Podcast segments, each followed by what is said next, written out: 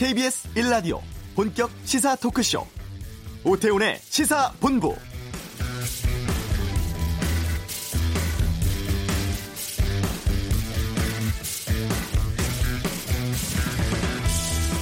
전쟁과 무력 분쟁의 무기로서 성폭력을 사용하는 일에 종지부를 찍기 위해 노력했다.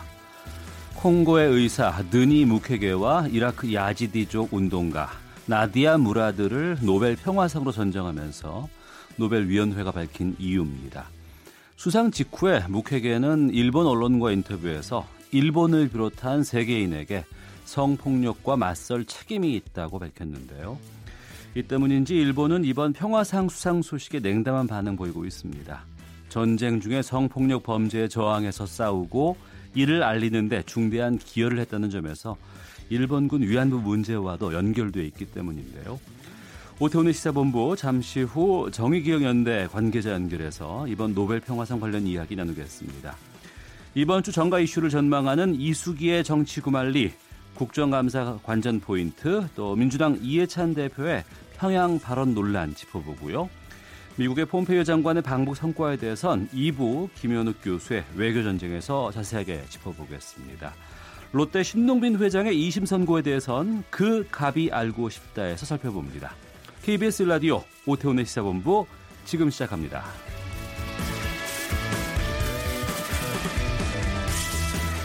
예, 이 시각 가장 핫하고 중요한 뉴스를 정리합니다. 김기화 기자의 방금 뉴스, KBS 보도국 김기화 기자, 어서 오십시오. 안녕하세요.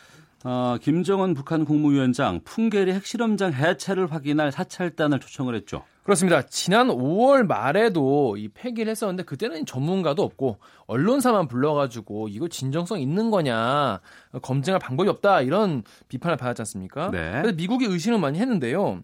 어, 지난 이 폼페이오 장관 4차 방북 때 김정은 위원장이 이 풍계리 핵실험장에 되돌릴 수 없는 해체 를 확인하기 위한 사찰단을 초청했다 라고 미국 국무부가 밝혔습니다. 네. 아, 또 폼페이오 장관과 이 김 위원장이 싱가포르 공동 성명의 네 가지 합의 사안을 논의했고 이 논의를 위해서 양국의 실무 협상팀이 조만간 만나도록 지시했다라는 얘기도 했습니다. 네. 2차 북미 회담은 언제쯤 열릴까요?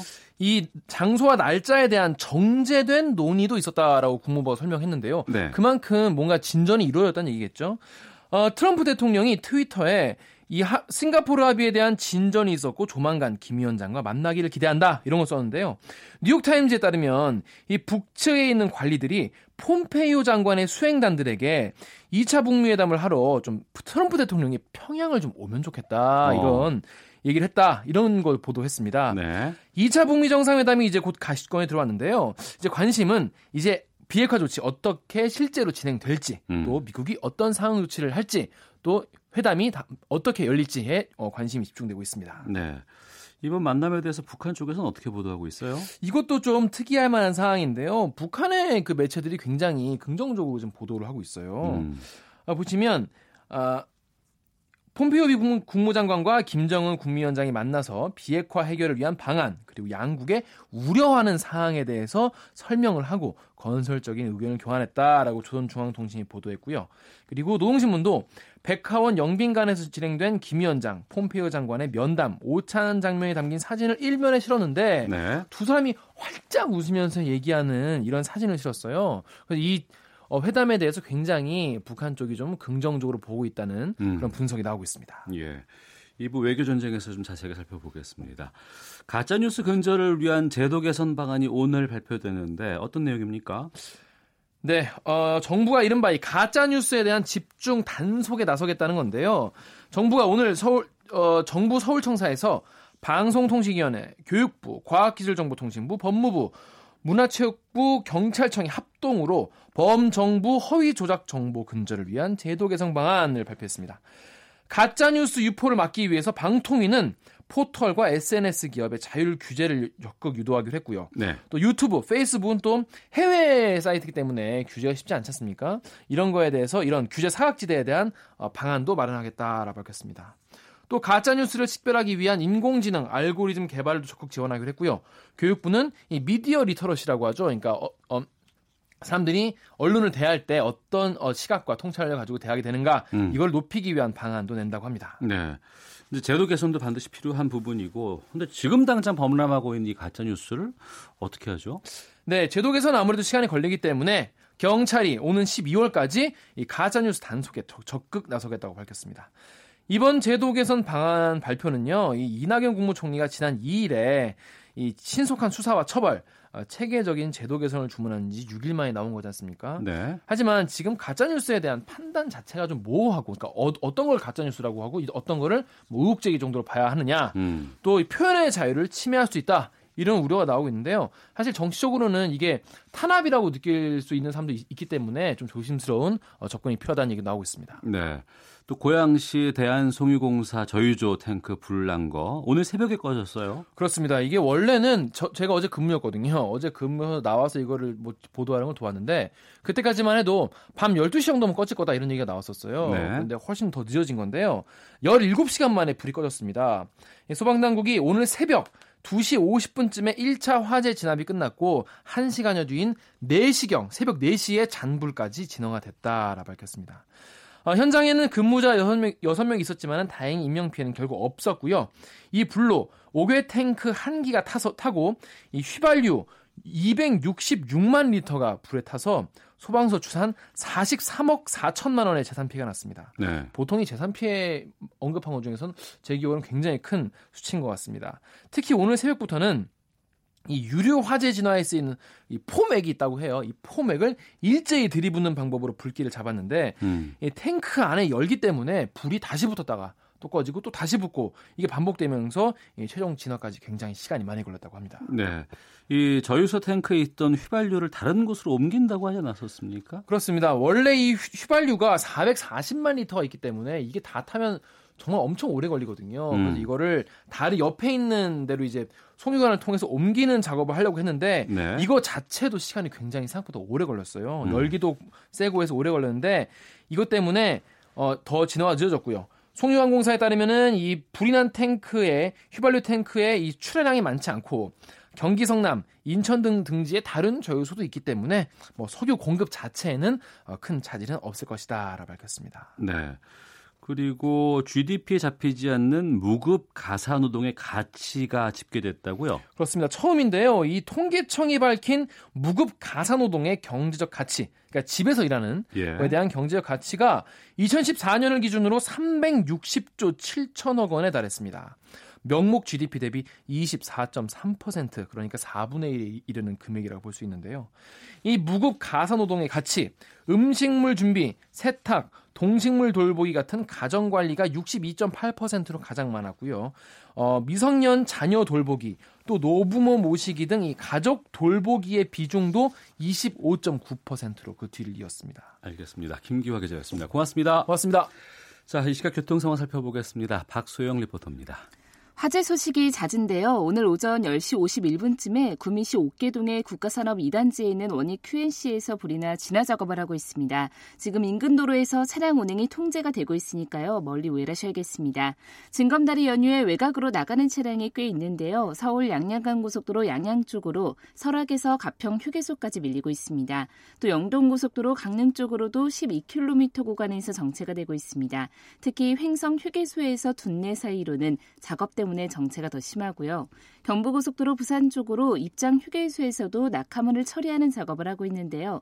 여파로 안성부터 6km 구간 이동하기가 어렵습니다. 이전에 서울 요금소에서 수원 사이 교통량도 많은 데다 작업 때문에 밀리고 있고요. 서해안고속도로 목포 쪽으로는 발안에서 서평택 사이 7km 구간이 정체입니다. 천안 논산간 고속도로 천안 쪽으로 남풍세에서 남천안 사이로도 역시 작업 여파를 받고 있고요. 서울 외곽순환 고속도로는 판교에서 일산 쪽으로 이동하는데 하기 분기점 부근에서 작업을 하고 있는데요. 이 여파로 청계 요금소부터 밀리고 있습니다. KBS 교통정보센터였습니다.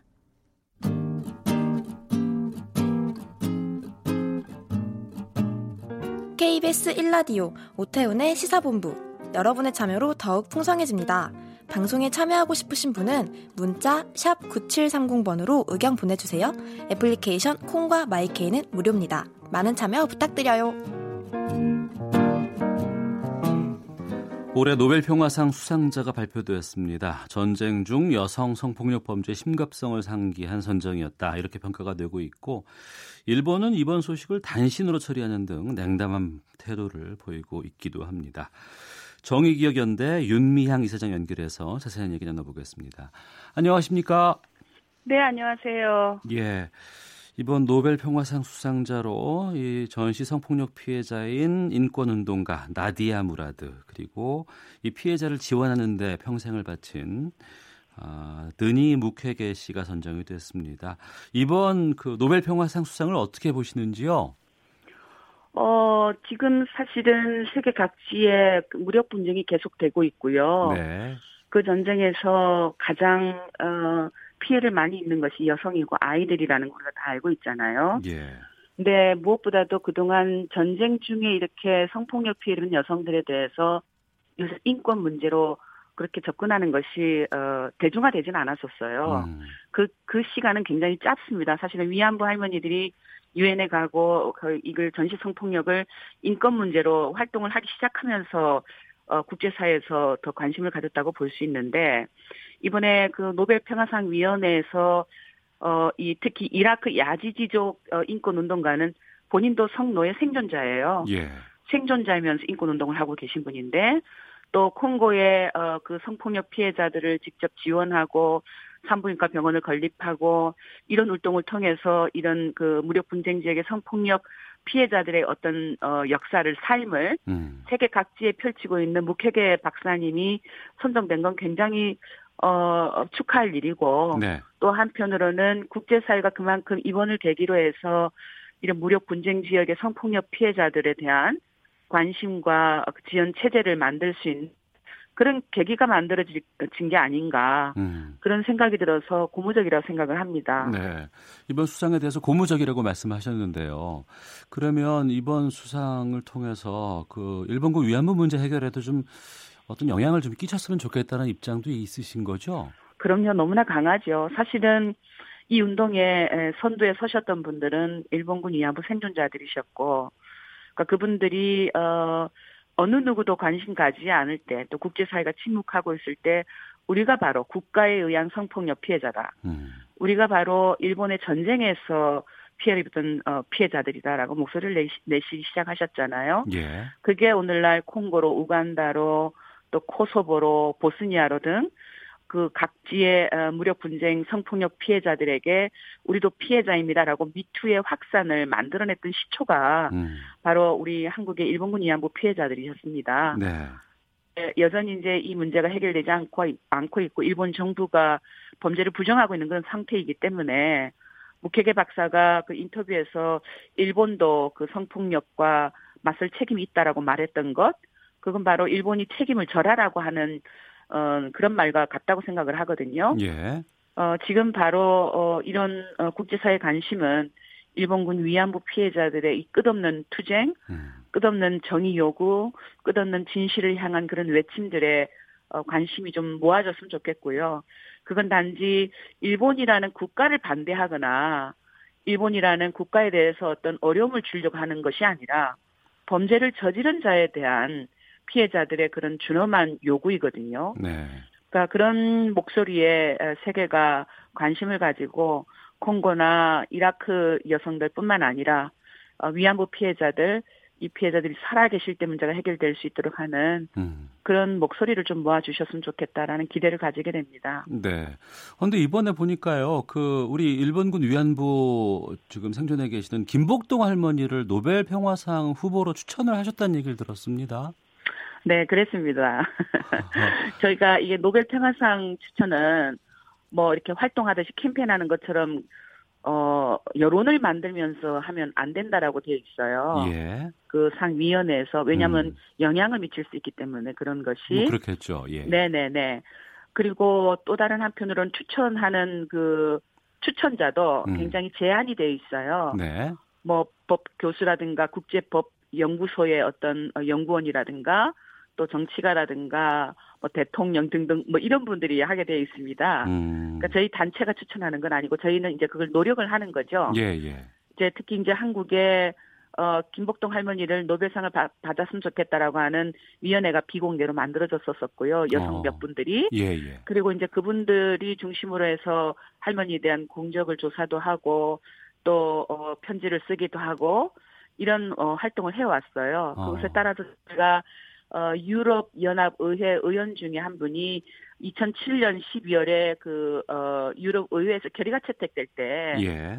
어, 그 위안부 결의를 어, 제안을 하고 그 적극적으로 하셨던 의원이 계셔요. 음. 그 의원이 김복동 할머니를 여러 차례 만나셨고 그 김복동 할머니에게 굉장히 찬사를 보내셨던 분, 분이셨기 때문에 네, 네. 어, 요청을 했고 그분이 흔쾌히 음. 그런 영광을 주셔서 고맙습니다. 당신이 노벨상 위원회에 노벨 평화상 위원회에 김복동 할머니를 추천하시면 영광을 주셔서 고맙습니다라고 해서 하시면서 정말로 어, 저희가 봐도 감동적인 그런 편지를 어, 추천서를 써 주셨어요. 보내셨어요. 예. 그리고 저희한테도 그 어, 참조로 보내주셨고 또 일본의 여성학자 중에 김복동 할머니의 할머니 활동을 누구보다도 잘 알고 계신 어, 한 여성학자가 또 역시 노벨상 그 노벨 평화상 위원회에 어, 김복동 할머니를 추천을 해주셨고요. 음. 그전 단계에서는 우리 저 어, 정세균 국회의장님도 추천서를 어, 보내주셨고 네. 또 일본의 다른 학자 남성 학자도 보내주셨고 그렇게 추천서를 보냈습니다. 이제 추천서를 보낸 거는 김복동 할머니를 보내긴 했지만 예. 사실은 김복동 할머니가 여전히 어, 아직도 무력 분쟁 지역의 성폭력 피해자를 지원하는 나비 기금을 만드시고 전 재산을 그렇게 내어 놓으시고 세계 각지를 돌아다니시면서 이제 어, 위안부 문제 해결뿐만 아니라 이 땅에 어떤 그런 성폭력 피해자도 만들어서는 안 된다라고 활동을 해오신 그런 업적이 있고 어. 또 그것을 통해서 지금도 세계 무력 분쟁 지역에서 성폭력 피해자들에게 희망이 되었으면 좋겠다라는 또 하나의 그런 소망도 담아졌고요. 음. 또 다른 한편으로는 김복동 할머니 예, 그러니까 어, 대다수를 낼 수가 없어요. 세 명까지만 낼 수가 있어요. 한 번 할 때. 예, 예. 그러니까 김복동 할머니를 냈지만 할머니를 주- 어, 대표로 하는 모든 아시아의 일본군 위안부 피해자들 음. 그 피해자들이 이 기회를 통해서 좀 주목을 받았으면 좋겠다. 28년 동안 목소리를 했던 그분들에게 어, 평화의 메시지가 되었으면 좋겠다라는 뜻을 가지고 추천을 했습니다. 예. 이번 노벨위원회 선정 이유를 봐도 그러면 김복동 할머니께서 이번에 공동수상 하셔도 되지 않았을까 싶은 아쉬움이 그러면 있네요. 그러면 정말 세계 주는 평화의 메시지가 대단했겠죠. 예. 전쟁은 과거나 현재나 계속되고 있다라는 것. 그 모든 전쟁에서 과거나 현재 진행되는 모든 전쟁에서 여성들이 이와 같은 아픔을 겪고 있다라는 것. 그리고 그 과거에서 겪었던 그 피해를 현재와 미래에 이런 일이 다시는 있어서는 안 된다라고 끈질기게도 활동해 오고 계신 그 생존자들의 그런 삶을 음. 아마 세계가 돌아보는 계기가 됐을 것이라고 생각이 들고요. 또 세계 여성 인권 운동에 있어서도 굉장히 중요한 그런 기록으로 남았지 않았을까 그런 아쉬움이 좀 있죠. 네. 뭐 그럼에도 불구하고 축하드리고 싶은 마음과 또 어떤 그런 안타까움, 어, 더 열심히 해야 되겠다라는 그런 마음, 굉장히 복잡한 마음이 듭니다. 예, 지난 8월 15일이었습니다. 저희가 김복동 할머니와 인터뷰를 했었어요. 그때도 이제 윤미향 대표과도 네. 함께 말씀을 좀 나눴고 그때 할머니께서 제가 더 관심 갖고 노력하겠습니다라고 얘기를 드렸더니 아이고 말만 이렇게 말씀을 네, 하신 네. 기억이 나는데 네, 그때 이제 화해 치유 재단을 해산해야 된다라는 요청을 많이 해주셨거든요. 그렇습니다. 이번에 강경화 외교부 장관 관련 뉴스가 나왔는데 지난달 네네. 초에 한일 외교장관 회의에서 문재인 대통령의 일본 방문이 재단 해산 후가 될 것이다 이렇게 일본 측에 요청을 했다는 얘기를 들었습니다. 네네. 이 화해치유재단 연내 해산은 가능하다고 보시는지요? 해야 된다고 보고요. 예. 저는 그- 이건 가느냐 안 하냐를 떠나서 음, 올해를 더 이상 넘겨서는 안 된다라고 생각을 합니다. 네. 지금 어 대통령께서 다행히 유엔 총회 연설 총회 참석을 하신 참에 아베 총리에게도 통보를 하고 해서 지금 김복동 할머니도 또 다른 할머니들도 약간의 기대를 갖고 계셔요. 음, 그런데 이 기회가 또 시간 끌기냐라는 어떤 그런 절망으로 가지 가지 않기 위해서라도 네. 어 뭐 이왕 이제 그 외교적으로 통보는 다 통보가 됐기 때문에 음, 내부적으로 시간 끌지 말고 신속하게 좀 처리를 했으면 좋겠고요. 네. 사실은 이 화해치유재단을 해산하고 지난 2015 한일 합의를 어 원점으로 돌리는 것이 어떤 의미가 있냐면은 이번에 노벨 평화상을 받은 분 중에 그 묵핵의 콩고 여성들, 네. 콩고 여성들을 지원하고 있는 그 재단도 뭐냐면 묵핵의 재단을 만들었거든요. 음. 그 재단하고 일찍이 저희가 함께 연대를 하고 있는데 그 콩고 피해자들도 지금 계속 요구하는 게 뭐냐면은 네. 우리가 성폭 우리는 성폭력 피해자고 범죄자가 가해자가 우리를 돕는다는 경제적인 지원, 인도적인 지원, 그건 오히려 우리의 명예를 훼손하는 것이다. 네. 우리가 어, 당연히 누려야 될 법적 배상 권리. 그거를 어, 국제사회는 막으면 안 된다고 얘기를 하고 있어요. 예. 근데 그게 바로 화해 치유 재단이었거든요. 어. 2015 한일 합의였고 예, 예.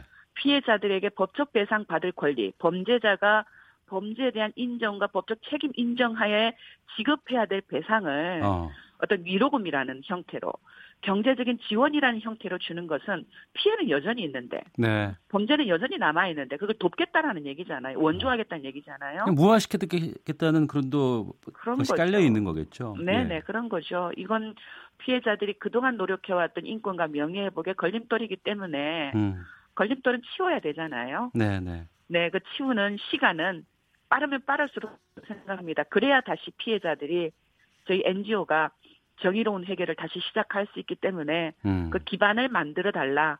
그게 김복동 할머니가 그것만 해주면 우리가 우리가 해, 해내겠다라고 네. 하는 메시지라고 생각이 들어요. 예, 알겠습니다. 일본 쪽에서 그렇게 화해 치유 재단에 대해서 매달리는 이유도 바로 그 부분이 아닌가 싶은데. 네, 그렇습니다. 네. 앞서서 이제 김복동 할머니 수상 안 된 것 말씀하시면서 이제 그 전에 보니까 일본의 벽이 있었다라고 지적을 하신 부분을 제가 봤습니다. 네 네. 그 부분은 뭐 말씀하신 어떤 근거가 있는 부분이 있는지요? 아니요, 뭐 근거는 아니고요. 네. 저희들이 그걸 조심스럽게 할 수밖에 없는 것도 혹시나 또 일본이 알고 강한 로비를 하면 어떡하나 압박을 아이고. 하면 어떡하나라는 두려움이 있었고 예. 그래서 어느 누구에도 알리지 못하고 조용히 할 수밖에 없었고요. 유네스코라든가 유엔에 이 문제를 갖고 갈 때라든가 또 세계 각지의 피해자들의 그런 목소리를 음. 남기기 위한 기림 사업을 한다든가 추모 사업을 할 때 늘 양 한쪽에서 일본이 저희들보다 더 강한 경제력으로 더 강한 힘으로 그 압박하고 있거든요. 네. 그러니까 그런 게 지금 어디에나 작동하고 있어서 이 가해자의 이 부당 부당한 권력 그 앞에서 저희들이 지금 조금 굉장히 뭐라고 할까요? 어, 주춤하고 있는데 음. 어, 한일 합의가 제대로 제대로 정상화되면 어, 그게 폐기가 되고 어, 제대로 이 문제 해결을 위한 지난 27년 동안의 피해자들의 노력이 어, 그대로 이어지게 된다면 저는 충분히 또 가능할 수 있다. 그게 그동안 유엔에서 결의 채택이라든가 미국을 위시한 세계 여러 나라 결의 의회에서 결의를 채택한 거라든가 네. 지금 또 세계 각지에서 청소년들이 청년들이 저희들에게 어, 이런 자료를 달라 우리가 영상을 만들고 싶다 음. 뭐 책을 쓰고 싶다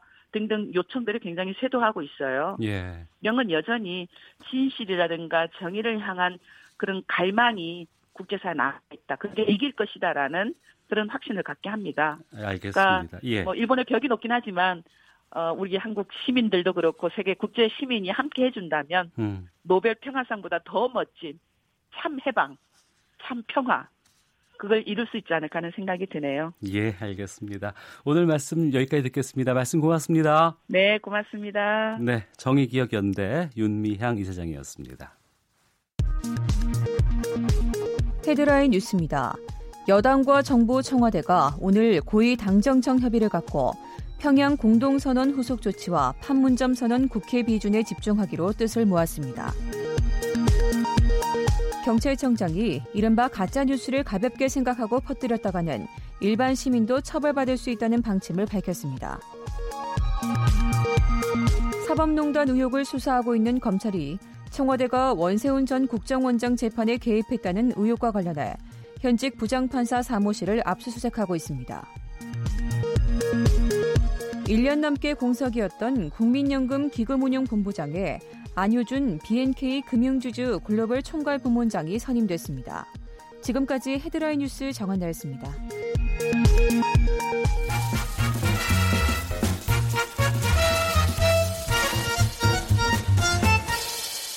오태훈의 시사 본부. 네, 미리 보는 주간 정가 이슈 한 주간 정치권 동향 짚어보는 이수기의 정치구말리 시간입니다. 시사인의 이수기 기자 나오셨습니다. 어서 오십시오. 예, 안녕하세요. 예. 20대 국회 후반기 첫 국정감사가 이틀 앞으로 다가왔습니다. 국감 일정 또 좀 이런 부분들을 좀 주의 깊게 봤으면 좋겠다라는 것들 좀 정리해 주시죠. 네, 이제 대정, 대정부 질문 끝났고 네. 어, 10일부터 29일까지 예, 20일간 국감 진행하거든요. 네. 그리고 이제 어 정보위나 운영위 같은 경우는 그러니까 한 의원이 상임위 하면서 이렇게 겸임을 하기 때문에 거기는 일반 국감이 끝난 30일부터 이제 다시 따로 음. 하는 그런 일정들이 되는데 753곳이 그 전체 대상 기관인데 네, 그 중에서 이제 90%가 넘는 704개 음. 거기만 선정해서 요번에 국감을 하게 되는 거예요. 예, 근데 예. 어, 대정부 질문은 주로 이제 대정부 질문에 나서는 그 일부 의원하고 거기에 답하는 이제 이낙연 총리를 비롯한 장관들 이 어떻게 하는지를 이제 보는 건데 이 국감은 모든 의원이 참여하고 여기에서 이제 어떻게 하느냐에 따라서 깜짝 스타가 될 수도 있고 음. 또그 스타 의원이 되면 내년에 이제 공천 준비할 때나 아, 경쟁할 때 그리고 내후년에 공천 직접 될 때 선거할 때 네. 영향을 미칠 수 있기 때문에 에, 그 부분에서 이제 의원들이 되게 열심히 할 수밖에 없는 거죠. 음. 그러니까 보면은 일단은 어떤 증인을 본인이 에, 선정하는데 좀 그 힘을 넣느냐 이런 부분들도 있고 예. 그 다음번에 어떤 준비들을 해오느냐 어, 이를테면 이색적인 그 준비물들을 가지고 와서 이렇게 보여주려고 하는 그래야지 이제 카메라 한 번이라도 더 잡으니까 그러니까요. 예 그런 네. 경우도 있고요. 또 미리 보도 자료들을 다 내서 음. 그러니까 그 기자들한테 좀 어필하려고 하는 분들이 계시고요.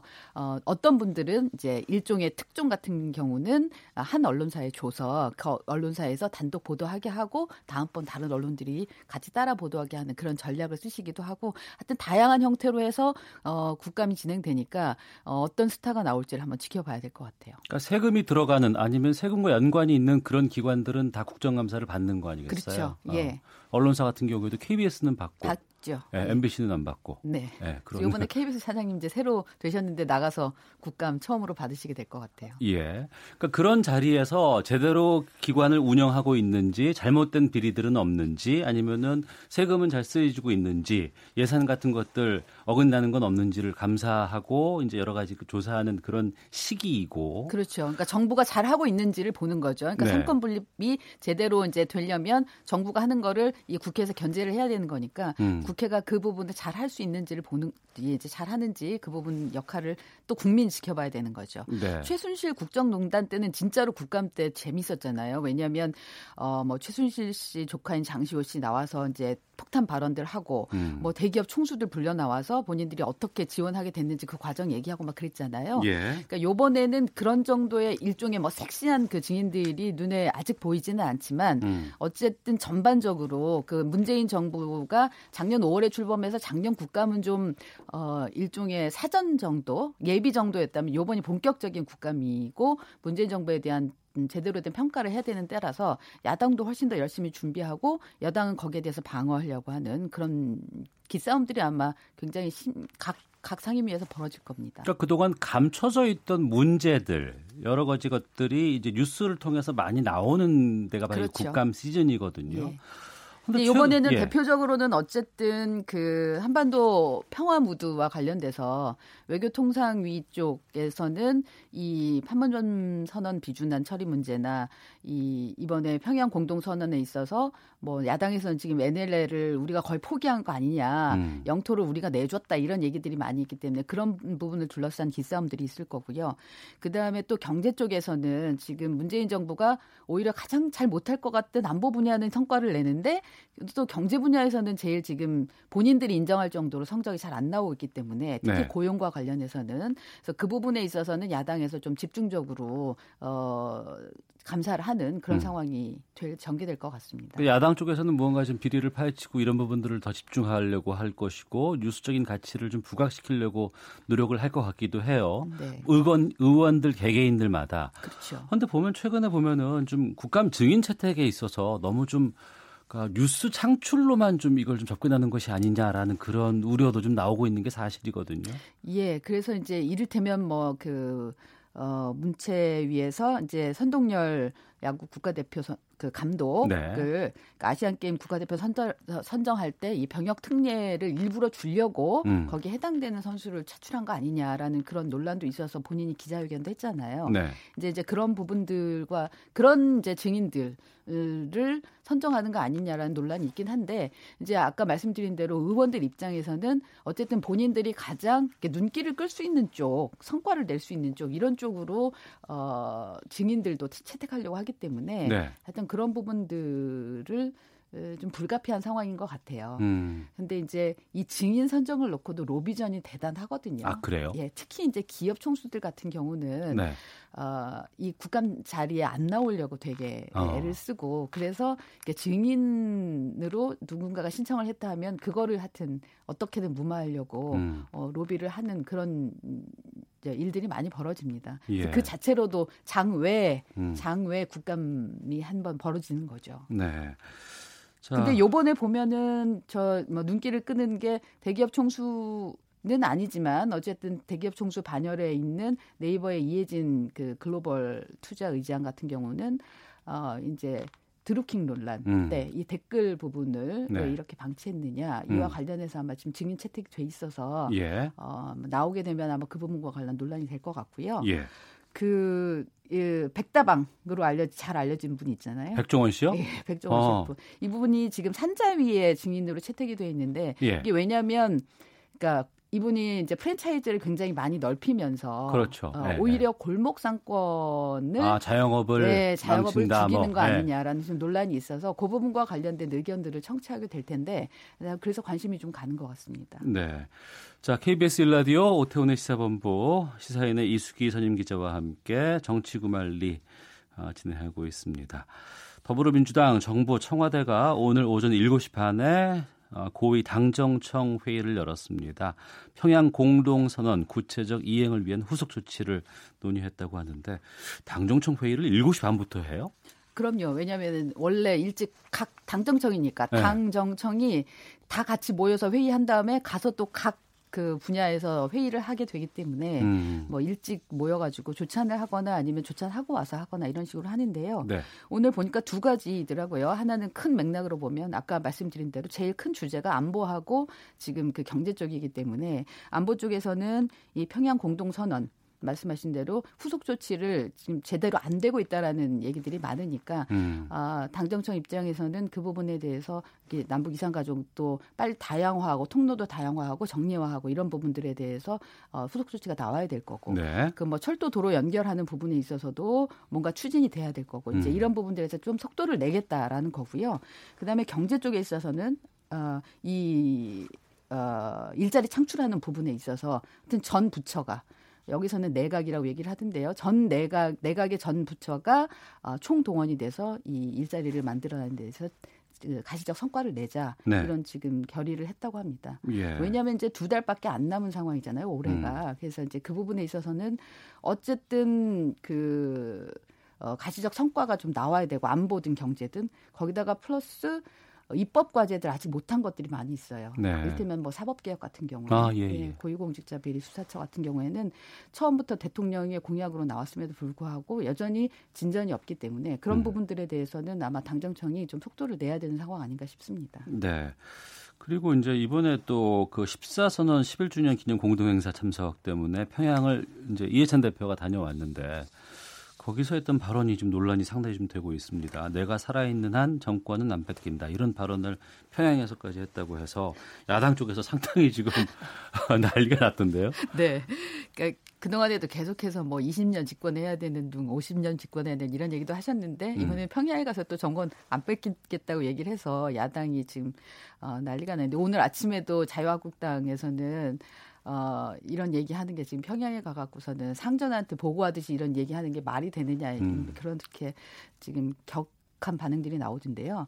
얘기 들어보니까 이해찬 대표 쪽에서는 그러더라고요. 그러니까 이해찬 대표가 그 이 DJ 정권, 노무현 정권 때 이 남북 관계, 한반도 평화 부분에 있어서 상당한 진전을 좀 보였었는데 어쨌든 정상회담이 예, 예. 두 차례 있었고 어. 결국 정권이 바뀌면서 그게 완전히 뭐 도로아미타불이 되고 그 동안에 했었 드렸던 시간과 노력과 비용이 다 아무 의미가 없어졌기 때문에 음. 지금 이제 진전되고 있는 부분들이 또 정권이 바뀌게 되면 또 그런 그 과정을 답습하지 않을까라는 우려가 너무 크다는 거예요. 네. 그런 본인이 그런 부분들에 대한 우려가 있으니까 다짐하는 부분도 있고 또 정권 내부에다가도 마찬가지로 경각심을 주면서 이 부분에 있어서 좀 속도를 내서 더 이상 되돌아가지 않게 음. 에, 이런 부분들을 좀 만들어내자라는 것도 있고 또 야당에도 좀 따라와 다 줬으면 좋겠다 이런 얘기라는 건데 워낙 네. 이제 말이 세게 나오다 보니까 어. 야권에서는 오히려 이게 더 그 역효과를 내는 거 아니냐라는 네. 그런 평가들도 나오고 있죠. 이 뉴스는 뭐 이번 주 내내 계속 나올 것 같아요. 네. 여러 가지 말들이. 아마 이 국감에서도. 그 각, 각 분야에서도 그 얘기 나올 것 같고요. 음. 그래서 뭐 그 야당에서는 이 14선언 14선언 기념식 이제 올라갔을 때 비용들이 들었는데 네. 그 비용 북한에 낸 거 이거 유엔 제재 위반 하- 아니냐 어. 얼마를 냈느냐 뭐 음. 이런 것까지도 세세하게 따지고 들 것 같아요. 그러니까 다른 음, 쪽으로라도 지금 견제를 하려고 하는 거죠. 그것뿐만 아니라 이제 국가보안법에 대해서도 이게 뭔가가 개정이 필요한 거 아니냐라고 얘기한 것도 왜 하필이면 또 평양에 가서 그 얘기를 하느냐. 음. 라고 얘기를 하는 건데 그 부분도 이제 어 여권에서는 이재찬 대표 쪽에서는 아니 봐라 이렇게 그 북한과의 접촉이 늘어나는 상황이면 다양한 분야에서 결국은 이 국가보안법이라는 부분들에 끊임없이 예외를 인정해야 되는 상황이 되는데 그런 상황이라면 뭔가 근본적인 변화가 필요한 거 아니냐 네. 이런 차원에서 문제 제기를 한 거다라는 건데 아, 일종의 아젠다를 던졌다는 거죠. 음. 그러나 이제 뭐 야권에서 보기에는 이 국가보안법은 굉장히 예민한 사안이고 특히 보수층이 볼 때는 그렇기 때문에 이 부분을 계속해서 아마 고리로 걸고 갈 수밖에 없겠죠. 알겠습니다. 마지막은 이지거 질문 좀 드리려 볼까 하는데 여론조사가 여기저기서 좀 나왔었는데 범진보 대권 주자는 이낙연 현 총리, 범보수 쪽에서 황교안 전 총리 이쪽이 좀 유력하다. 뭐 지지가 이렇게 조사가 나왔네요. 사실 지금 이 차기를 얘기하는 거는 굉장히 빠르고 이제 3년 반 남았죠. 물론 이제 정치권에서는 선거가 끝나면 바로 바로 뭐 대통령 되자마자 그 다음 지도자가 누구냐를 본다라고는 하지만 네. 지금 상황은 좀 빠르긴 빠른 것 같아요. 음. 근데 이제 이렇게 이번 조사 같은 경우는 경향신문이 창간 기념으로 여론조사를 했던데 어, 최근에 이낙연 총리 같은 경우는 뭐 워낙 대정부 질문에 대해서 답변을 잘 하고 그리고 전곡을 찌르고 모든 국정의 현안에 대해서 자세히 알고 있는 그런 모습들이 보이니까 이제 그 부분이 지금 평가를 받고 있는 것 같고요. 예. 그리고 뭐 야권에서도 어쨌든 어 지금 음 야권에서는 없- 없어서 음. 야권의 지지율이 올라가지 않고 있는 상황들이 되고 있기 때문에 다양한 사람들에 대해서 지금 가능성을 열어놓고 그 어디로 가야 되는지 지금 민심이 떠돌고 있는 거 아닌가라는 그런 걸로 보시면 될 것 같습니다. 네, 알겠습니다. 정치권 동향 미리 살펴봤습니다. 이수기의 정치구말리였습니다. 오늘 말씀 고맙습니다. 고맙습니다. 예. 1부 여기서 마치겠습니다. 잠시 후 2부 김현욱 교수의 외교전쟁에서는 일본, 북한, 한국, 중국을 거쳐간 폼페이오의 동선에 어떤 외교적인 의미가 있는지 알아보는 시간 갖겠습니다. 태풍 콩레이가 휩쓸고 간 경북 영덕의 피해 상황과 복구 상황도 살펴보겠습니다. 뉴스 들으시고 잠시 후 2부에서 뵙겠습니다.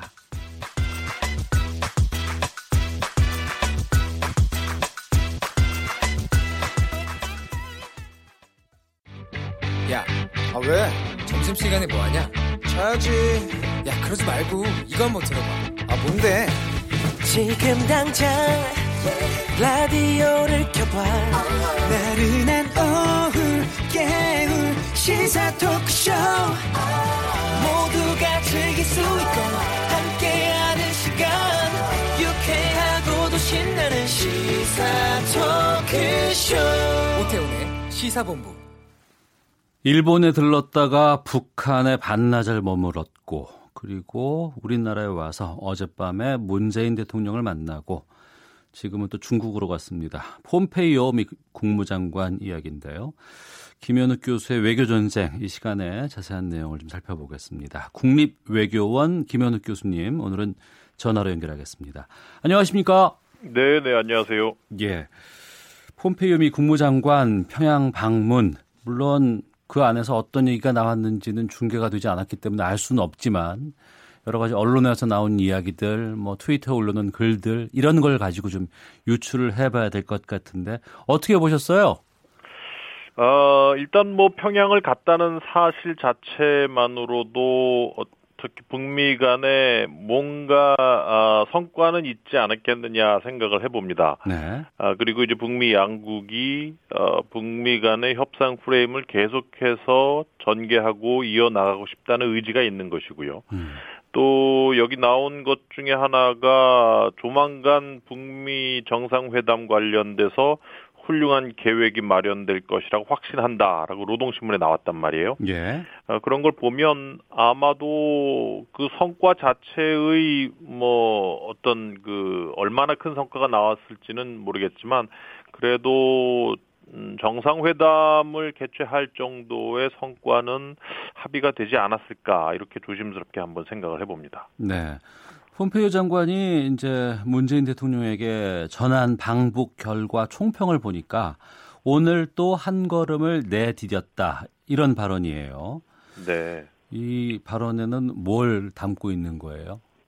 그러니까 지금 북미 간에 지금까지 계속해서 서로 그 간극이 있었거든요. 예. 어, 예를 들어서 이제 선비핵화 후보상 이게 미국의 입장이었고 선 종전 선언해라 이게 북한 입장이었고 어, 또 최근에는 조선중앙통신의 논평에 나온 걸 보면 어, 북한이 그 미국이 종전 선언을 해준다는 데 대해서 북한으로부터 어, 신고 검증 어, 영변 핵시설 폐기 폐쇄 아, 그리고 ICBM 폐쇄까지 요구를 하지 않느냐. 이건 너무한다. 이런 얘기까지 나왔습니다. 그래서, 어, 일단은 뭔가 이제 종전 선언을 테이블 위에 올려놓고 협상이 시작됐다. 네. 어, 그리고 종전 선언에 대한 대가로 북미 간에 뭔가 그 협상이 진행이 됐지 않았겠느냐. 음. 근데 최근에 나온 거 보면 그 이전에 이미 폐쇄된 미사일 시험장 발사장의 어떤 폐쇄 그곳에 아, 사찰단이 들어올 수 있게 해주겠다. 예. 아, 검증을 해라. 이렇게 북한이 얘기를 했단 말이에요. 음. 어, 그래서 뭔가 종전선언에 대한 대가로 검증 부분을 강화하는데 양측이 어느 정도 의견 조율을 한 게 아닌가. 네. 그게 어느 정도 지금까지 북미 간에 가지고 있었던 간극에서 뭔가 이제 조율이 되고 있지 않느냐. 그게 아마 한 걸음을 내딛었다는 그러한 표현인 것 같습니다. 네. 행간을 좀 읽어보면 이번에 당일치기 방문이었잖아요. 반나절이 있었는데 왜 자지도 않고 그래 일찍 왔을까요? 글쎄 아마도 뭔가 좀 빨리 일을 진행시키려는 그러한 의도인 것 같아요. 예. 아, 북미 간에 어느 정도 입장 조율이 됐기 때문에 또 어. 길게 어, 머물 필요도 없었을 것이고 물론 그렇다고 해서 아주 짧게 만난 건 아니에요. 네. 상당히 오랫동안 머물렀습니다. 한 7, 8시간 머무른 걸로 알고 있는데 음. 아, 아마 그 논의의 협, 그, 그 초점은 종전선언에 대한 대가 로 북한이 어느 정도 비핵화를 해주겠느냐. 아마 그 부분이 아마 초점이었을 것이고, 음. 그 외의 부분들은 아마도 뭐 비핵화를 뭐 북한 측이 더 해주는 대가로 뭐 미국이 제재를 완화 내지 해제해 달라 뭐 이러한 얘기들도 있었는데 네. 그런 부분들은 미국이 이미 제재 해제는 없다고 강경하게 입장을 정리를 했기 때문에 어. 아마 그렇게 크게 논의는 되지 않았 지 않았겠느냐 하는 생각을 해봅니다. 네. 글쎄요, 짧게 만났다는 거는 그만큼 이전에 일정 정도의 조율 같은 것들이 다 되지 않았을까라는 그런 추측을 날 수도 있지 않을까라는 생각이 좀 들어서 질문을 네. 드렸습니다. 네네. 그러니까 지금 종전선언 부분은 거의 북미 간에 어느 정도 의견 일치를 본 것 같고, 예. 그리고 어 빨리 어 어느 정도 그 부분에 대해서만 확인을 해보겠다는 건데, 음. 즉 어, 제가 보기엔 지금 짧게 방문을 하면서 원포인트로 확인을 할 부분은 사찰 부분, 네. 검증 부분, 그 부분을 북한이 어느 정도로 허용을 해주겠느냐, 그 부분이었던 것 같고, 어. 아마 조만간 그 비엔나에서 이제 실무 협상이 시작이 될 것 같고요. 예. 거기서 어느 정도의 아, 사찰 수준을 북한이 허용할 수 있겠느냐 이것이 아마 논의가 되고 조율이 되면 어, 북미 정상회담의 일자도 아마 결정이 되지 않을까 싶은데 지금 현재로 봐서는 북미가 조만간 조기에 정상회담을 하겠다고 뭐그 거의 합의 비슷하게 나왔기 때문에 뭐 중간 선거 이전에 북한은 상당히 하고 싶어 하는 그러한 모양새를 좀 보이고 있는데 음. 아, 아직까지 이제 미국은 거기에 대해서는 좀 신중한 입장인 것 같아요. 그럼 예. 아, 네. 북한은 그러니까 중간 선거 11월 중간 선거 이전에 트럼프 대통령과의 정상회담을 원하는 것이고 네. 미국은 좀 거기에 대해서 아, 확실히 확답을 못 해주는 상황인가요? 그렇죠. 지금 미국이 실제로 자국의 어떤 대북 정책의 입장을 상당히 계속 낮추고 있거든요. 예. 작년에 볼튼식, 리비아식, 뭐 어. CVID, 예. 뭐 핵을 완전히 빼는 front loading 이거하고 비교해 보면 지금 미국의 대북 stance는 상당히 누그러져 있는 거예요. 그러네요. 예. 핵 신고도 받아내지 못하고 있고 어. 지금은 뭐 영변 어, 핵 시설 폐기하고 종전 선언하고 맞바꾸는데 이걸 어떻게 조금 더 받아낼까 이런 정도의 협상을 하고 있는 거거든요. 네.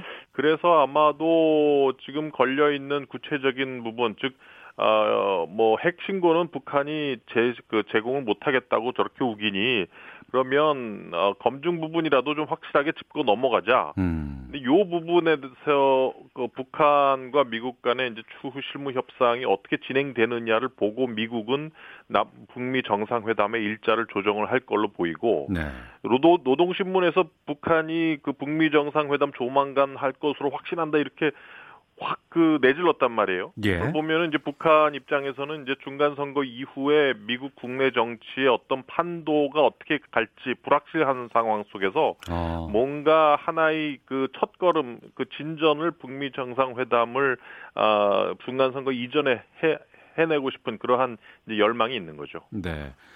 동선을 보면은 일본 들렀다가 북한 갔고 우리나라 왔다가 이제 오늘 중국으로 갔습니다. 뭐 일본을 먼저 간 이유가 다 궁금하기도 하고요. 또 중국 간 것은 뭐 종전 선언, 뭐 빅딜 관련해서 관련성이 있지 않을까 생각이 들기도 하는데 어떻게 보시는지요? 뭐 일본 가서는 그 뭐죠 생화학 무기 폐기까지도 거론을 하면서 뭐 대북 정책에 대해서 상당히 강경한 입장을 미일 간에 이제 조율을 했어요. 네. 아, 어쨌든 간에 지금 일본이 상당히 지금 현 아, 한반도 이슈에서 소외되는 그러한 듯한 모양새를 보이고 있기 때문에 어, 미국으로서는 그러한 입장, 일본의 입장을 사전 청취하고 북한을 들을 필요성이 있었을 것이고 그 지금 중국을 가는 게 지금 상당히 좀 다각적인 포석을 두고 가는 건데 뭐 가장 중요한 거는 결국은 이제 제재를 준수하라는 그러한 대, 대중국 메시지를 들고 가는 거죠. 네. 그러면서 평화 협정에 당사자로 중국을 끼워줄 테니 제재를 확실하게 준수하라는 그러한 대중국 메시지를 가져가는 것으로 보이고 네. 어 글쎄요 뭐 다른 거는 중국하고 또 다르게 얘기할 것들이 아마도 글쎄 뭐 추후 지금 이제 종전 선언 얘기가 나오고 있으니까 아마 종전 선언 당사국으로서 남북미 즉 중국이 빠진다 하더라도 결국 중국은 어, 북한을 통해서 종전선언에서 자국의 입김을 어, 상당 부분 부여하려고 할 것이기 때문에 네. 그러한 것에 대한 어떤 차단을 위한 방, 방중도 목적이 있겠죠. 예. 폼페이오 장관의 방북 과정에서 이번에 그 스티브 비건 대북 정책 대표가 함께 갔습니다.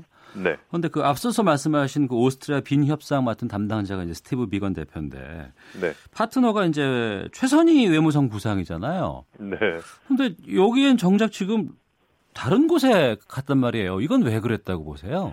글쎄 뭐 어쨌든 중국과 러시아를 갔기 때문에 네. 어, 지금 상황에서 제재 부분이 그렇게 큰 합의점에 다다르지 못했고 그래서 중국 러시아를 방문을 하면서 뭔가 제재를 무력화시킬 수 있는 북중러 간의 3자 협의를 좀 강화하기 위한 목적이다. 이게 첫 번째고요. 예. 두 번째는 결국 최선희와 비건 간의 만남이 성사가 된다면 음. 분명히 추후의 사찰 문제 네. 지금 그 동창리뿐만이 아니라 풍계리 핵실험장에 대한 사찰단 요청 음. 또 했고요 북한 입장에서 또 미국 입장에서는 영변 핵시설장 사찰도 지금 계속 요구를 하고 있는 상황이거든요. 예.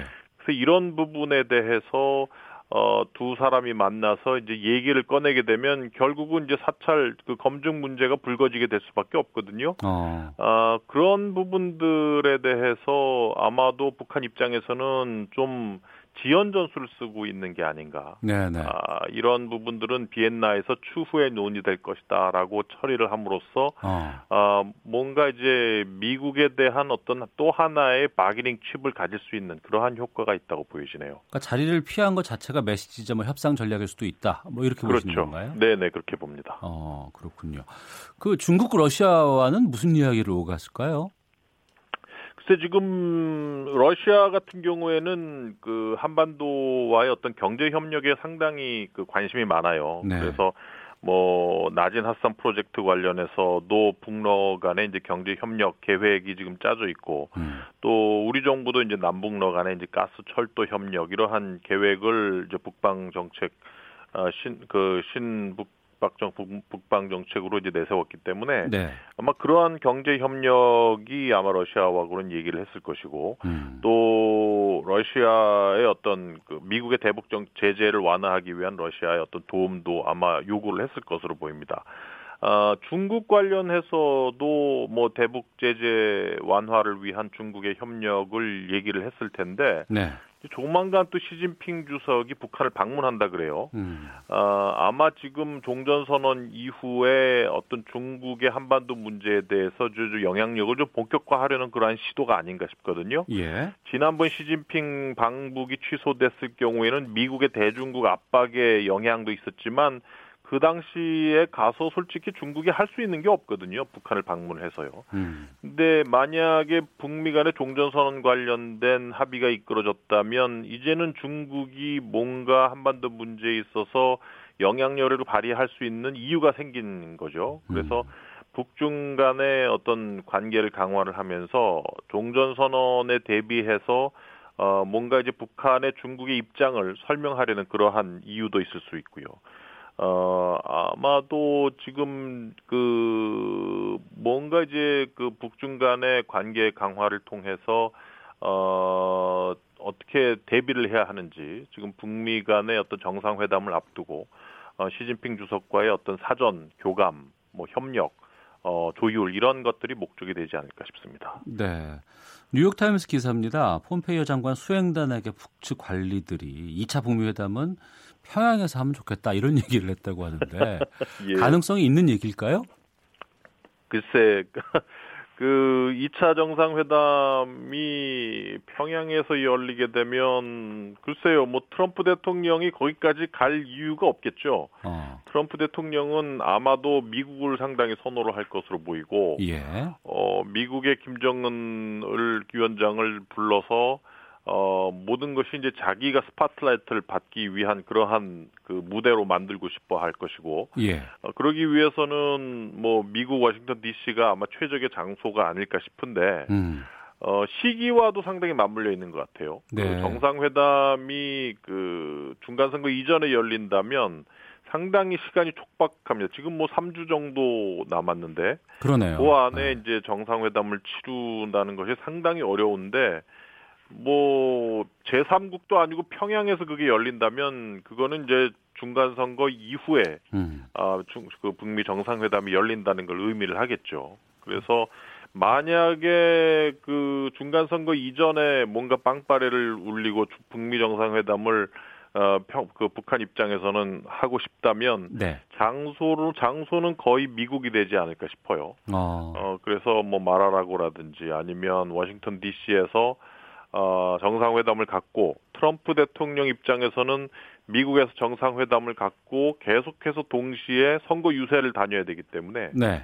다른 국가에서 정상회담을 하기는 쉽지 않은 상태죠. 그래서 미국 이외의 장소가 열린다면 그거는 중간 선거 이후에 북미 정상회담이 어. 열리는 걸 의미한다 이렇게 보는 게 맞을 것 같습니다. 예. 그러면 이제 앞으로 일정을 보면은 제일 먼저 오스트리아 빈에서 협상 실무자 협상들이 있을 것 같고요. 네. 그리고 중간 선거를 기점으로 미국에서 만나면 그 중간 선거 전에 미국에서 회담이 있을 수 있는 부분들이 있고 그 네. 외 지역이면 중간 선거 이후가 될 가능성이 높다. 네, 그렇습니다. 근데 지금 글쎄 북미 간의 어, 얘기가 안 되고 있는 뭔가 플러스 알파에 대한 합의가 과연 있었는지 없었는지 네. 그걸 지금 모르고 있는데 네. 지금 나오고 있는 거를 보면은 거의 그 종전선언 플러스 뭐 영변 시설 핵시설 폐기 폐쇄 플러스 사찰 문제 이 정도인 것 같거든요. 예. 그러면 결국은 이제 사찰 관련해서 검증 문제 관련해서 어느 정도의 검증을 어, 사찰단의 검증을 북한이 받아들일 수 있겠는가가 논의가 또 돼야 되기 때문에 예. 어, 물리적으로 중간 선거 이전에 북미 정상회담 열리기는 조금 힘들지 않나 이렇게 생각을 합니다. 예, 알겠습니다. 말씀 고맙습니다. 네, 고맙습니다. 네, 국립외교원의 김현욱 교수와 함께했습니다.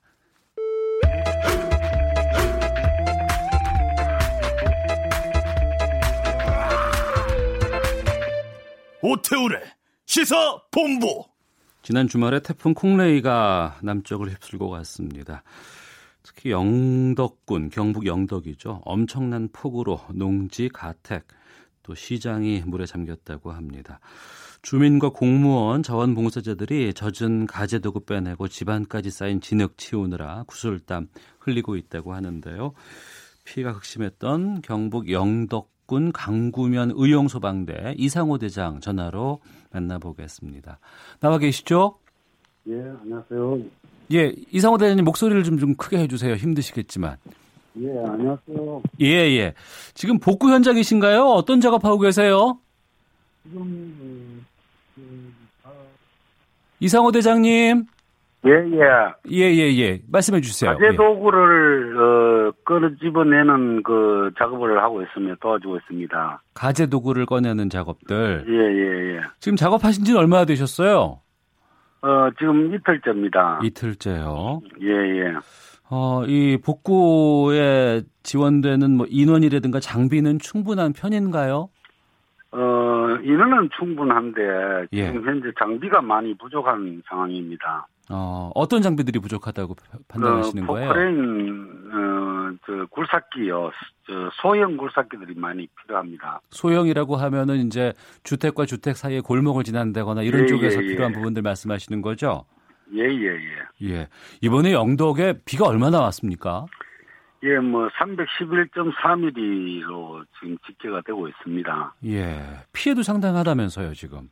예, 뭐, 엄청나게 그 인명피해가 한 명 있고요. 예. 공공시설이라든가 사유시설이 지금 한 1,500건 정도가 일단 집계가 되고 있습니다. 네. 경북 영덕군 강구면 하면은 거기 강구 시장 있고요. 예, 예. 항구 있고 또 펜션들 네네. 주변에 해안가들로 쫙 이렇게 있는 것 같고 영덕대게 집 한정하고 이제 대게거리가 밀집해 있는 지역이지 않습니까? 네, 그렇습니다. 예. 어떤 피해들을 보고 있는지 또 어떤 피해들을 좀 접수하셨는지를 좀 자세하게 말씀해 주세요. 지금 현재 거기 주로 피해가 어, 서민들이 그 거주하는 어, 가옥들 위주로 이제 침수 피해가 많습니다. 예, 예. 침수 피해가 많고 뭐 그다음에 이제 어, 재래시장은 어, 예로부터 조금 그 저지대에 있다 보니까 네. 거기 항상 그 뭐랄까 그 태풍 우- 우기에 대비해 가지고 그 좀 작업도 많이 펌프 시설도 되어 있는데도 불구하고 요번에 뭐 갑자기 이렇게 내리는 바람에 뭐 음. 예보도 없이 갑자기 내리는 바람에 네. 완전히 속수무책으로 당할 수밖에 없었습니다. 그래서 시장 주변으로 오포 이동이 주로 침수 피해가 거의 집중되어 있습니다. 예. 그럼 침수가 된 곳에 예. 잠이나 이런 건 어떻게 하세요, 지금? 생활은 어디서 지금- 하고 계시는 거예요? 어, 마을 회관이나 예. 그다음에 저기 교회 그 교회당 그이나 그다음에 뭐 이렇게 인근 그저 침수가 되지 않는 그 인- 인척들 집에서 또 그 같이 거주하고 있습니다. 네. 그럼 이상호 대장님께서는 집에 피해는 없으셨어요? 예, 저희도 일부 저기 그 어, 한 채가 지금 뭐 물에 완전히 잠겼다가 지금 물에 다 빠져가지고 어. 어 그 거기에 또 내부 정리하느라고 또 바쁜 상태입니다. 예. 그리고 이제 횟집 식당 같은 경우에는 거기 이제 어항이라든가 여러 가지 그, 런 시설들도 있고 그 안에 여러 가지 횟감이라든가 이런 것들 지금 다 놔뒀을 것 같은데 그런 피해들도 좀 꽤 있지 않을까 싶거든요. 근데 다행히도 거기 뭐 그쪽은 도로 상황이 조금만 비가 더 왔더라면 네. 뭐 완전히 어, 상가를 이제 상가에 전부 다 물이 들어왔을 상태인데 음. 그, 그 당시에 그 조금 그 다행히도 그 조금 위험을 피했습니다. 위험을 피했고 네. 그다음에 그 이 수족관에 물을 뿜, 뿜어내는 동기라고 있습니다. 예.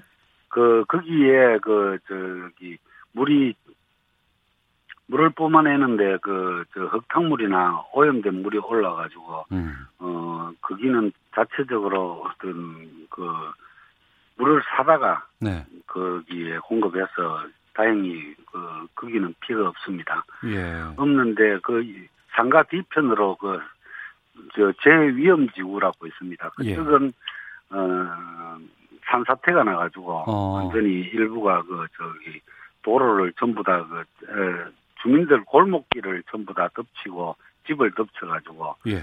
그 거기에 지금 장비가 들어가야 되는데 지금 장비가 없어가지고 발만 동동 거르고 있는 그런 상태입니다. 예. 뭐 농작물 침수라든가 낙과 같은 것들 피해도 좀 꽤 있을 것 같습니다. 관련해서는 어떤 예. 상황인가요? 지금 뭐 농작물에 대해서는 아예 뭐 손도 못 쓰는 그런 실정입니다. 거의 뭐 완전히 어 추수를 앞두고 있는 거기 수도작들은 강구 면의 경우는 뭐 거의 그 침수가 다 됐다고 뭐 봐도 과언이 아닙니다. 그런데 이제 뭐 그다음에 선박들도 그 가스 열체가 묶어놨는 게 상류에서 내려오는 그 부산물로 인해 가지고 그게 그 부산물들이 배를 배와 같이 이렇게 내려가 물살이 세다 보니까 배들이 전부 다 바다에 뭐 바다로 저 떠내려가고 이런 상황이었습니다. 예. 태풍이 온다는 거는 미리부터 다 얘기가 돼 있었고 또 여기에 맞춰서 대비를 하셨을 것 같기는 하거든요. 물론 이제 기상청에서 그 태풍 경로에 대해서 약간의 좀 어, 판단 착오가 있었다고 얘기는 하는데 그럼에도 불구하고 뭐 어떤 시설적인 잘못된 부분들이 있어서 이번에 그 더 피해가 커진 건지 아니면 워낙에 많은 비가 갑자기 와서 그런 거라고 보시는지요? 근데 뭐 솔직하게 이야기해서 뭐 평균 311mm 정도는 좀 비가 많이 왔다는 정도지 이렇게 피해를 끼칠 정도는 아니었는데 예. 상황이 그 저희 영덕군에는 한, 이- 한 20년 가까이를 비다운 비가 크게 내리질 않았어요. 그 태풍도 없었고 예. 다행히도 뭐 그랬다 보니까 나름대로 어떤 뭐 대비책이 조금 부, 부실하지 않았느냐. 음.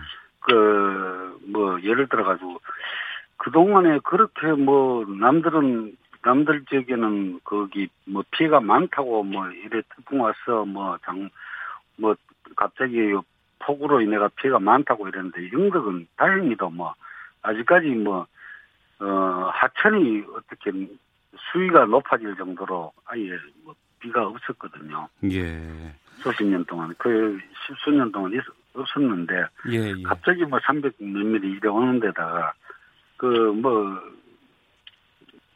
모든 매뉴얼들대로 안 움직여졌죠 뭐 음. 갑자기 그렇게 비가 오다 보니까 음 그래서 뭐 갑자기 그러다가 만조 시간과 겹치고 이러다 보니까 뭐 비가 그 물이 알겠습니다. 원활하게 빠지지 못하고 이러니까 예. 나- 낮은 저지대로 다 흘러가 버린 거죠.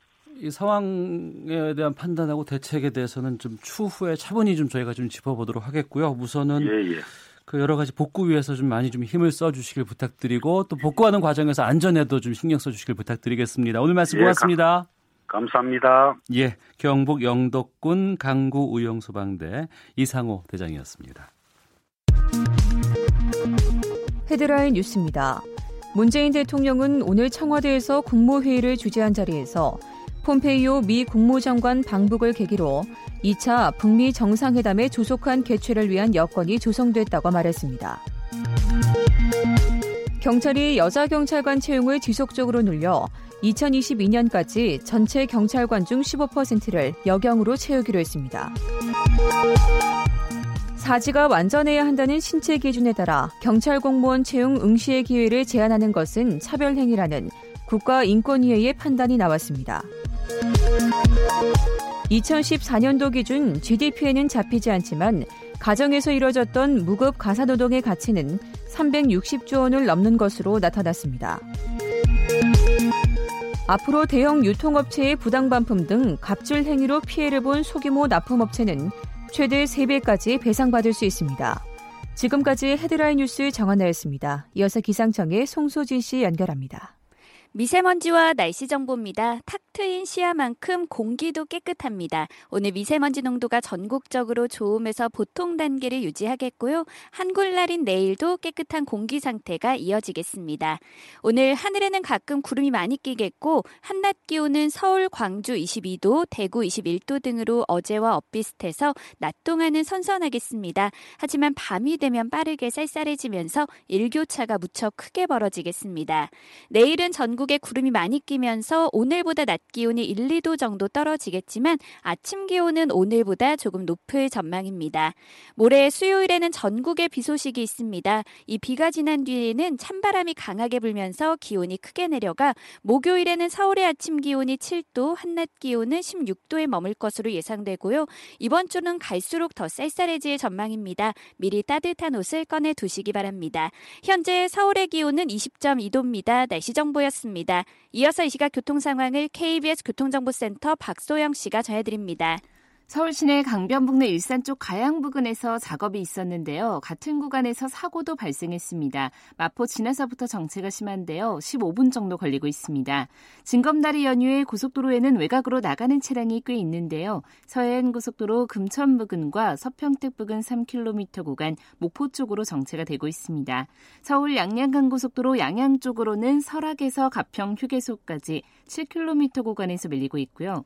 영동고속도로 횡성 휴게소에서 둔내 사이 교통량이 많은 데다 1차로에서 작업을 하고 있어서 4km 구간 지나기가 어렵습니다. 또 서울 외곽순환고속도로는 송파에서 강일까지 이후로 개항에서 송내까지 정체가 되고 있고요. 반대 판교에서 일산 쪽으로 하기 분기점 부근에서 작업 여파를 받고 있습니다. 오늘 오전에 구미시 옥계동의 국가산업 2단지에 있는 원익 QNC에서 불이 나 이 진화 작업을 하고 있는데요. 인근 도로에서 차량 운행이 통제되고 있어서 멀리 외라셔야겠습니다. KBS 교통정보센터였습니다.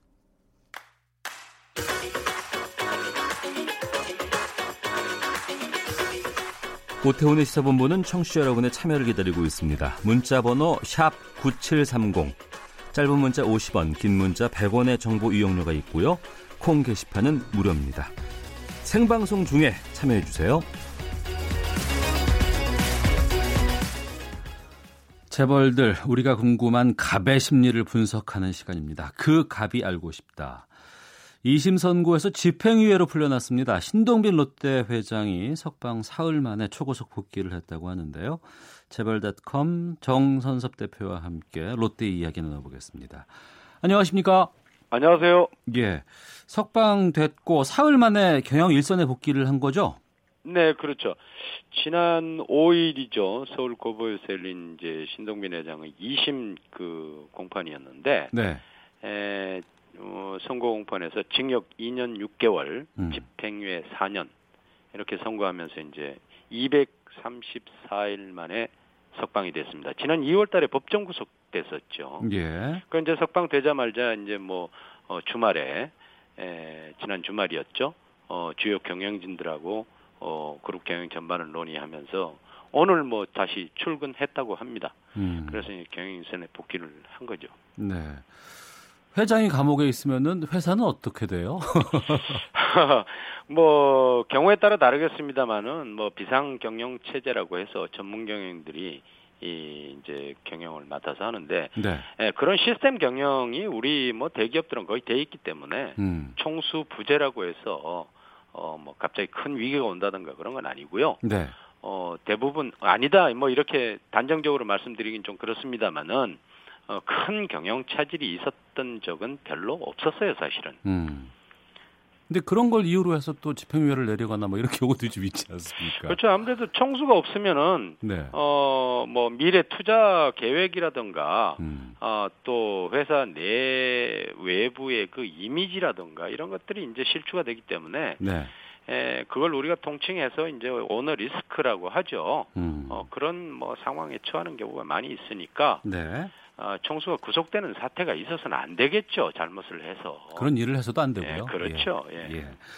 뭐 일본 출장도 떠날 것이라고 하던데 이 롯데그룹 지배구조 상단에 있는 롯데홀딩스 주주들이 네. 이제 아마 만날 대상인 것 같아요. 네. 어, 이 롯데그룹의 이 우리 롯데 또 일본의 롯데 또 이런 네. 그 주주들 간의 관계 이런 부분에 대해서 좀 알려주세요. 원래 그 이- 어, 롯데그룹은 일본에 뿌리를 두고 있는 회사죠. 예. 신격호 회장이 일본에서 설립을 해서 어 사실은 뭐 출발이 일본 아닙니까? 네. 그래서 지금 일본 롯데홀딩스라는 회사는 어 신격호 회장이 1948년도에 설립한 일본 롯데 회사입니다. 음. 그래서 이제 아무래도 어 롯데그룹의 그 역사적인 그 발자취를 더듬어 보면 네. 일본 롯데에서 한국의 모국 투자를 1968년에 하면서 한국 롯데가 이제 형성이 됐고 네. 지금 사업 구조를 보면은 매출액 기준으로 해서요. 일본은 한 20% 정도밖에 안 됩니다. 네. 어, 나머지 80%는 한국의 그 롯데 그 기업 집단이 음. 예, 대부분의 매출을 일으키고 있죠. 네. 그런데 문제는 어, 일본 롯데에서 한국에 출자를 했으니까 음. 출자 회사인 일본 롯데가 모기업이 되는 거잖아요. 네, 네. 그러다 보니까 어, 지분 관계의 지배 구조를 보면 음. 일본 롯데홀딩스가 한국의 롯데 기업을 네. 그냥 그룹 전반을 지배하고 있는 이런 구조입니다. 어. 어 그래서 지난번에 이제 그 신동주 전 회 저 부회장과 신 신동빈 회장 간의 형제 간의 경영 경영권 분쟁이 있었잖아요. 예, 예. 그때 당시에도 제일 중요했던 것이 일본 롯데 홀딩스의 주주들을 자기 편으로 만드는 거였어요. 음. 신동주 전 부회장이 경영권 분쟁에서 실패한 이유는 일본 롯데 홀딩스의 주주들의 지지를 못 받은 것 때문이죠. 네. 어, 일본 롯데에서는 신동빈 회장을 지지했단 말이에요. 음. 어, 이제 그러니까 이번에도 뭐 출장을 급, 급하게 가야 되는 이유는 가서 일본 롯데홀딩스의 주주들을 다독여야 됩니다. 네. 그렇지 않으면은 어, 자칫하면 한국 내에 있는 롯데 그룹의 지배권도 잃을 가능성이 높죠. 음. 어, 그러나 이제 현재 주주 관계를 보면 일대 주주가 사실은 신동주 전 부회장이에요. 네. 그러나 이제 지분이 한 20, 뭐, 뭐, 8%, 30% 미만에 불과하고, 음. 나머지는 이제 일본 롯데홀딩스는, 어, 주주들이 직원들이나 임원들이나, 어, 또 신동빈 회- 회장이 일부 갖고 있는 그런 구조란 말이에요. 네. 그러니까 신동빈 회장으로서는 거기에 주주들의 도움이 없이는, 음. 어, 일본 롯데홀딩스를 장악할 수가 없고, 결국은 한국 롯데그룹도 장악할 수 없는 그런 묘한 관계가 돼 있죠. 그러면 일본 롯데홀딩스의 주주들의 판단이나 시각에 의해서 경영권 분쟁은 계속 살아 있다고 봐도 될까요? 그렇죠. 그 아까 말씀드렸듯이 신동주 전 부회장이 광윤사라는 자신이 이제 100% 갖고 있는 회사인데 예. 이 회사를 앞세워서 거의 한 30%에서 38%요 정도로 갖고 있단 말이에요. 어. 그러니까 이제 에, 지분 관계가 애매한 상황이다 보니까 어, 신동빈 회장에게 무슨 문제가 생기면은 신동주 전 부회장이 항상 어, 뭐 주권 발동을 해가지고 주주총회를 소집한다든가 해서 다시 경영권 분쟁을 일으키고 일으키고 하는 이런 일이 음. 지속적으로 반복될 수밖에 없는 그런 형태에 돼 있어요. 네. 그러면 롯데그룹은 일본 그룹이에요? 아니면 한국 그룹이에요? 아까 말씀을 드렸잖아요. 그 매출 관계나 자산의 분표를 보면 어 한국과 일본 롯데 전체를 합하면 한 120조 원 정도 되거든요. 예. 자산이 예. 그 중에서 한 95조 정도는 한국에 있어요. 예, 예. 어 그러고 나머지 이제 한 뭐 35조, 40조 정도는 일본에 있단 말이에요. 네, 네. 그러나 이제 지배 구조 관계는 일본 롯데가 한국을 지배하는 이런 형태단 말이에요. 어. 자, 우리가 옛날에 뭐 그 황희정승의 그 얘기도 있습니다만은 어 감나무가 예, 예. 우리 집에 뿌리를 두고 있는데 이웃 집에 가지를 쳤어요. 예. 그럼 그게 어느 그 집의 감나무예요? 뿌리가 있는 곳이잖아요. 있는 예. 곳이겠죠. 그런 측면에서 보면 일 그 일본 롯데가 한국을 지배하는 이 구조를 못 끊으면 음. 사실은 뭐 일본 기업이다. 네. 아, 이렇게 보는 측면이 맞을 것 같고요. 예. 그리고 실제로 세무 관계를 보아도 음. 어 일본 롯데홀딩스가 한국의 그 대부분의 기업들의 지배 지배 관계를 갖고 있으니까 네. 연결 매출로 보면 일본 롯데홀딩스에 다 연결이 된단 말이에요. 어. 그러면 세금을 어디다 많이 내겠어요? 일본에 많이 내겠죠. 예. 한국에 내는 것보다 어. 물론 뭐 한국의 법인세라든가 여러 가지 뭐 어, 고용을 고용에 따른 뭐 임금 지불이라든가 이런 거 한국이 많습니다만은 예. 법인세 측면에서 보면 어. 어, 일본이 아무래도 좀 많고 그 한국과 일본을 오가면서 경영한다는 신격호 회장 때 그 그런 말도 있었잖아요. 음. 그만큼 일본 롯데가 아, 중요하기 때문에 그런 일이 벌어진 거죠. 예.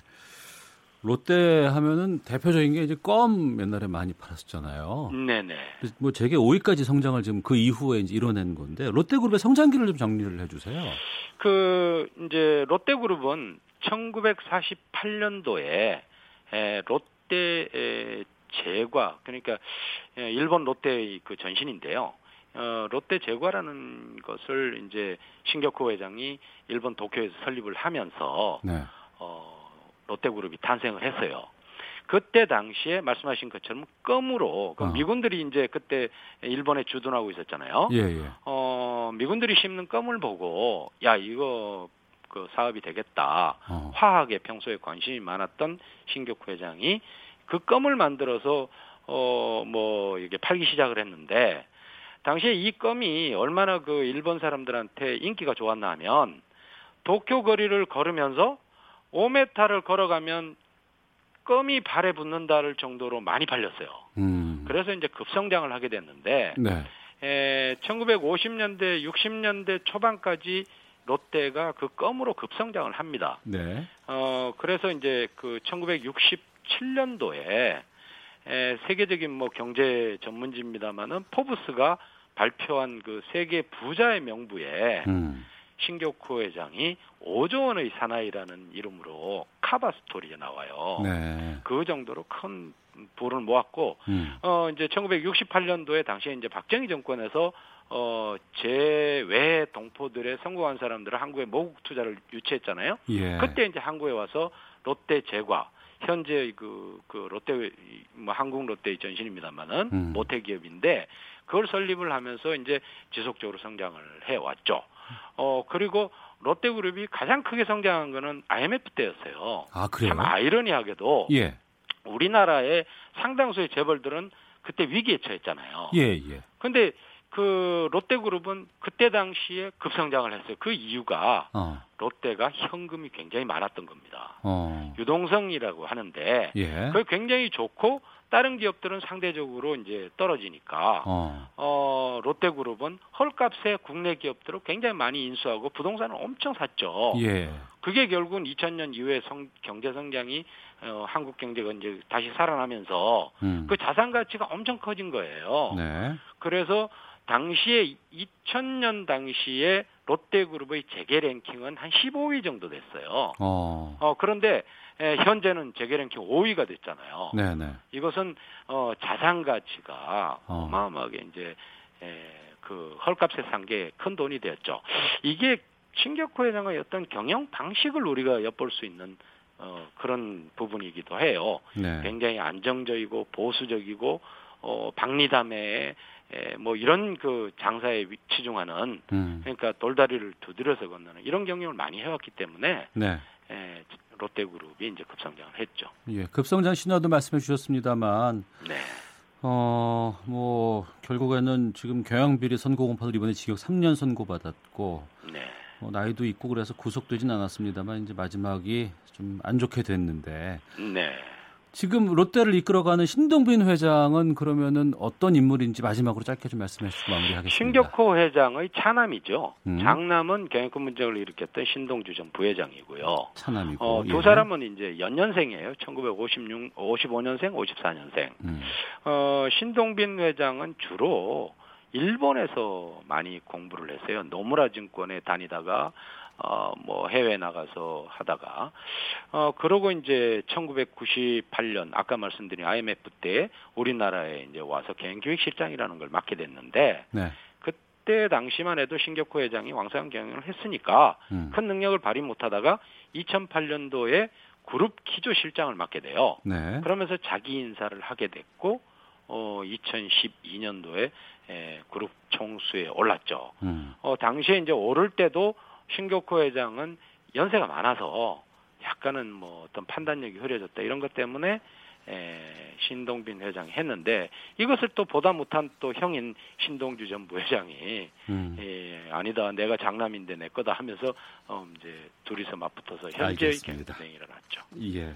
아직도 이제 이 오도 간의 경영권 분쟁은 계속해서 좀 존재하다는 말씀으로 좀 정리를 하겠습니다. 네, 그렇죠. 자, 오늘 말씀 고맙습니다. 네, 고맙습니다. 재벌닷컴의 정선섭 대표와 함께했습니다.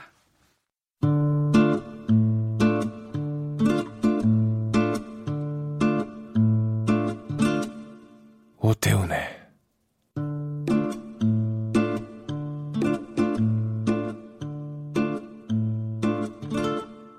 시사본부.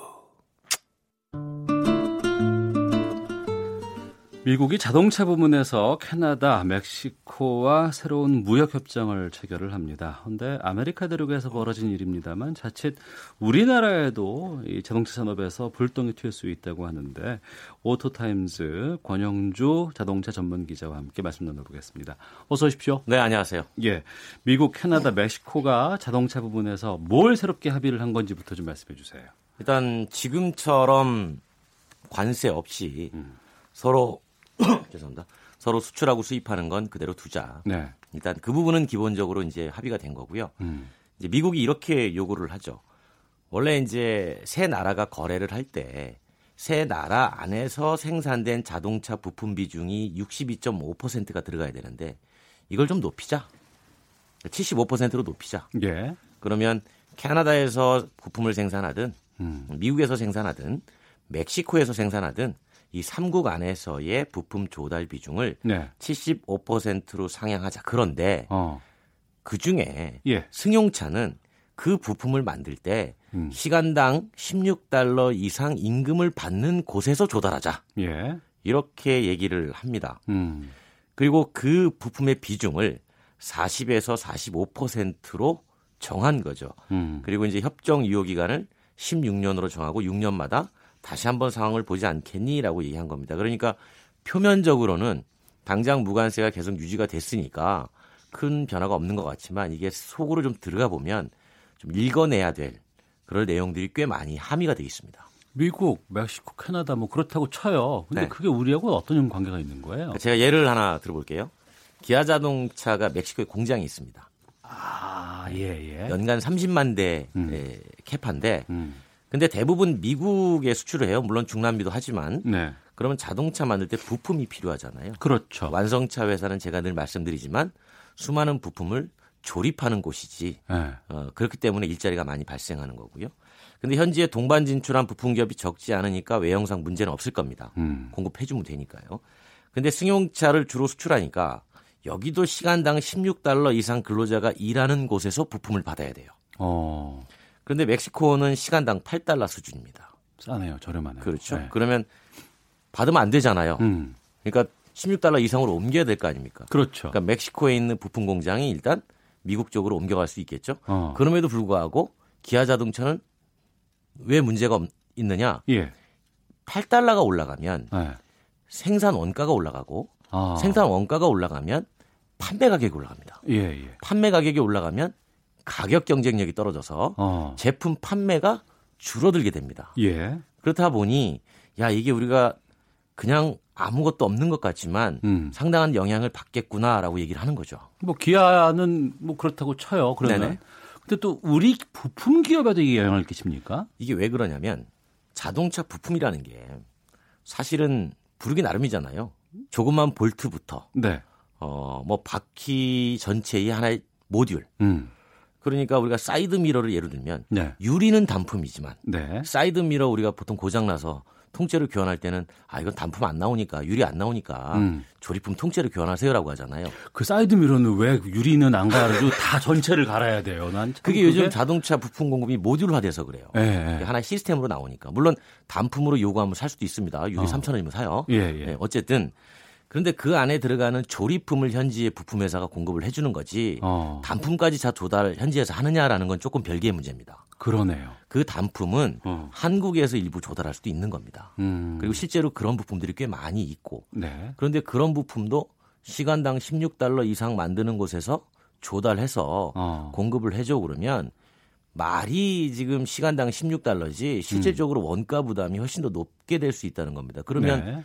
한국에서 음. 반품을 기아 자동차 멕시코 공장에 부품을 공급하는 부품 회사에 공급하는 회사가 네. 시간당 16달러 못 맞추니까 음. 현지에다 공장 지어야 돼요. 어. 그러면 다시 말해서 한국에 있는 공장이 고스란히 예. 수출 라인에 사람이 없어지고 그 어. 공장이 그대로 미국 가야 된다는 얘기입니다. 예. 그러니까 사실 미국이 완성차는 건드리지 않았지만 어. 그 속에 들어가는 부품을 건드린 것이 바로 이 부분을 노린 거죠. 근데 우리 쪽에서 고용 상황은 어떻게 보세요, 지금? 그러니까 우리 쪽에서는 당장은 큰 영향이 없다고 보지만 음. 지금 조금 전 말씀드린 것처럼 어, 지금 우리나라 자동차 직접 종사자가 37만 명에 간접 종사자까지 합치면 170만 명이 넘습니다. 자동차에? 그렇죠. 이게 조선업의 3배예요. 어. 그러니까 기계 산업 중에서는 가장 규모가 큰데 네. 그리고 우리나라 완성차 생산이 점차 줄고 있단 말이죠. 음. 그러니까 이런 상황에서 부품 공장마저 미국으로 일부 이전을 해가면 네. 우리는 어쩔 수 없이 이른바 고용 상황이 음. 가뜩이나 안 좋은데 네. 예, 그게 이제 미국으로 넘어가는 음. 이제 그런 상황이 되는 거죠. 물론 아직까지 우리랑은 협상을 하지 않았기 때문에 네. 예, 지금 지켜보고 있습니다만 지금 캐나다하고 멕시코가 한 거 보니까 음. 야 우리라고 미국이 그렇게 요구하지 말라는 법이 없겠구나라고 어, 긴장을 하고 있는 상황인 거죠.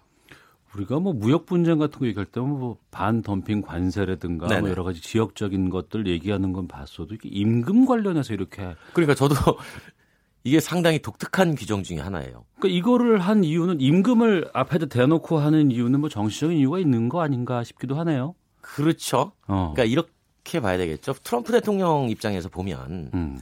나에게 표를 던져서 나를 대통령으로 만들어주는 사람은 네. 미국 사람이야. 어. 그럼 나는 미국 사람한테만 잘하면 돼라는 게 지금의 트럼프 주의라고 우리가 평가를 하고 있잖아요. 예, 예. 그러니까 그 트럼프 주의의 시각에서 보면 미국 사람에게 일자리가 많이 만들어져야 되고 근데 음. 미국에서 일자리 많이 안 만들어지는 이유 중에 하나가 네. 아, 인근의 뭐 다른 나라보다 임금이 비싸니까 공장을 안 짓는 거 아니겠어요? 음. 그러니까 시간당 16달러라는 음. 아주 독특한 규정을 만들어서 네. 그 협정 안에다 집어 넣으니까 어. 이건 어쩔 수 없이 값싼 나라에서 인건비가 싼 나라에선 만들 수가 없는 거예요. 어. 그러니까 이거 과연 이게 자유무역 협정과 같은 그런 일종의 그 어, 자유로운 관계냐? 음. 이게 이제 일종의 보면 비관세 장벽 이렇게 보는 거죠. 참 트럼프답게 협상한다는 느낌이 좀 강하게 네네네. 드는데.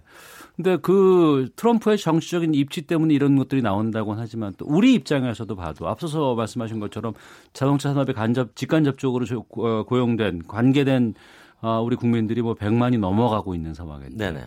이런 부분이 우리로서도 타격이 있을 거 아니에요, 이게.